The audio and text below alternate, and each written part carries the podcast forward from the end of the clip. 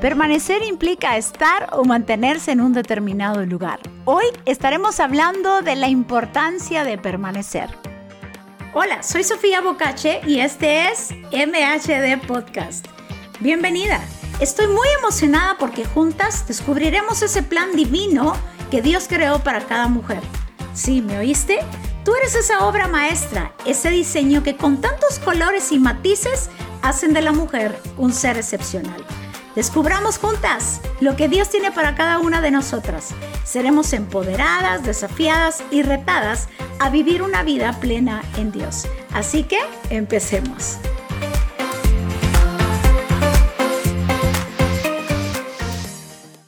En nuestro episodio de hoy estaremos hablando acerca de la importancia que es permanecer Curiosamente, es una de las palabras favoritas del apóstol Juan.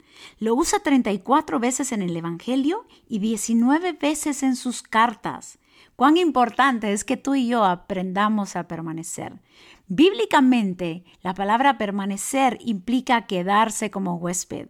Implica mantener una comunión ininterrumpida. Escucha bien, ininterrumpida Muchas veces nos cuesta permanecer porque nuestras emociones, nuestros sentimientos, nuestros pensamientos, nuestras percepciones nos traicionan y nos hacen que cada uno de nosotros desistamos y dejemos de permanecer.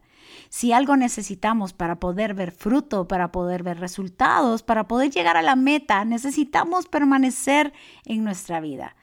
Jesús nos enseña en Juan 15:4, permaneced en mí y yo en vosotros. Como el pámpano no puede llevar fruto por sí mismo si no permanece en la vid, así tampoco vosotros si no permanecéis en mí. ¿Cuántas veces en nuestra vida nosotros solemos permanecer? Sí, pero en cosas que Dios no quiere. Cada uno de nosotros muchas veces tomamos muy malas decisiones.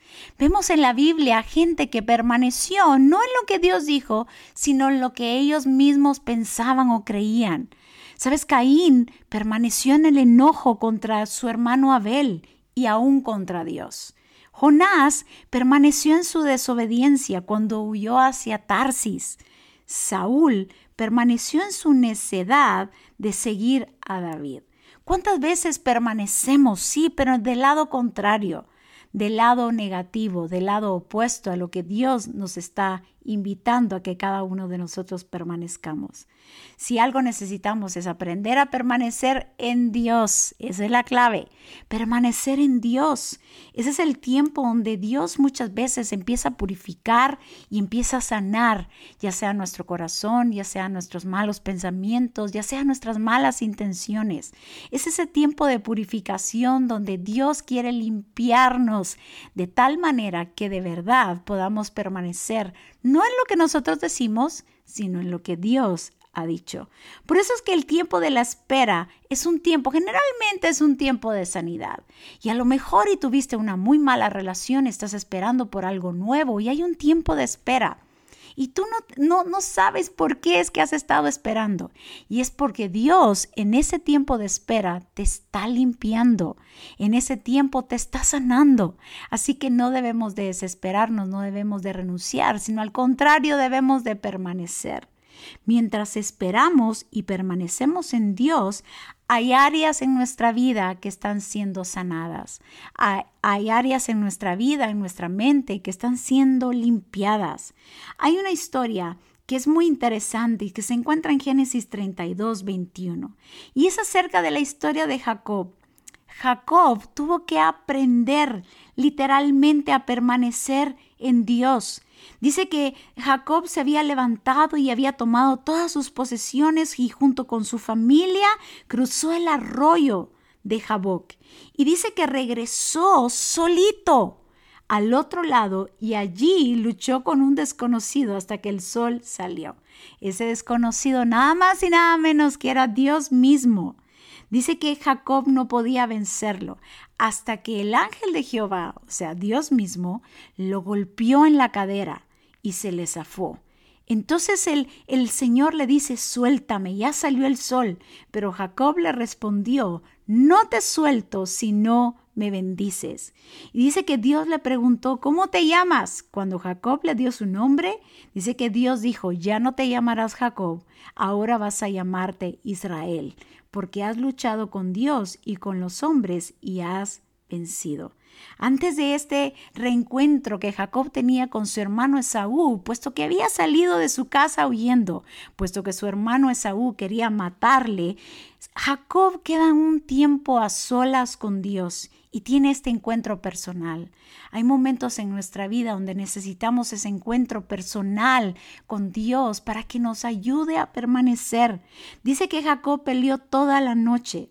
Eso implica la tenacidad, implica la perseverancia, implica la fuerza que tenía interna para poder seguir adelante. Te hago la pregunta, ¿cuántas de las cosas que tú has anhelado, has esperado, has creído, has permanecido a pesar de lo que estás sintiendo, viviendo, a pesar de las cosas que vemos en nuestra vida que están siendo totalmente contrarias?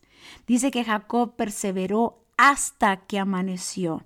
Si algo necesitamos es perseverar hasta que ese sol aparezca, hasta que ese nuevo amanecer aparezca. Necesitamos no dejar de orar, necesitamos no dejar de buscar a Dios, necesitamos no dejar de leer su palabra, no, necesitamos no dejar de creer porque pronto va a amanecer. ¿Sabías que cuando está a punto de amanecer es cuando más oscuridad hay? En nuestra vida es igual. Cuando más oscuro estamos viendo, estamos sintiendo, es cuando estamos a punto de ver un nuevo amanecer. Así que no importando el temor, la incertidumbre, a causa de la oscuridad que podamos estar viendo o sintiendo, Jacob no se dio por vencido. Jacob permaneció. De igual manera, Dios nos invita a permanecer y en esa lucha Jacob salió transformado. Hay veces en nuestra vida que cuando estamos en esta permanencia, cuando seguimos luchando, cuando seguimos creyendo, cuando seguimos declarando, cuando seguimos confesando, es ahí cuando somos transformados. Son en esos procesos que muchas veces no son agradables, que nos dan ganas de salir huyendo, pero Dios no quiere que huyamos. Dios quiere que afrontemos con toda valentía, con toda certeza, con toda fe y podamos permanecer para poder ver ese nuevo amanecer. Sabes, Jacob de allí salió con una nueva identidad.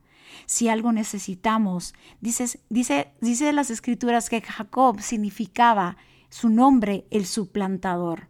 Pero ahora Dios le había cambiado el nombre y le cambió por Israel y significa el que lucha. Hay momentos en nuestra vida donde esos procesos, donde esos momentos oscuros van a transformar nuestra vida y nos van a cambiar el nombre, nos, vamos, nos van a cambiar y van a asegurar y aseverar esta identidad que tenemos como hijos de Dios. Era Dios que le estaba recordando que había sido él mismo el que se había aferrado en el momento que él nació. Dice que nació su hermano Esaú, pero también nació Jacob y ese que él se había aferrado al talón. Dios había puesto esta marca, esta huella, este sello en la vida de Jacob y era aquel que no iba a darse por vencido. Es aquel que no iba a confiar en su propia astucia, no iba a confiar en su propia fuerza, no iba a confiar en sus propios dones, talentos aún los éxitos que había logrado. Es aquel que se había aferrado a la promesa de Dios y ganó de una manera legítima.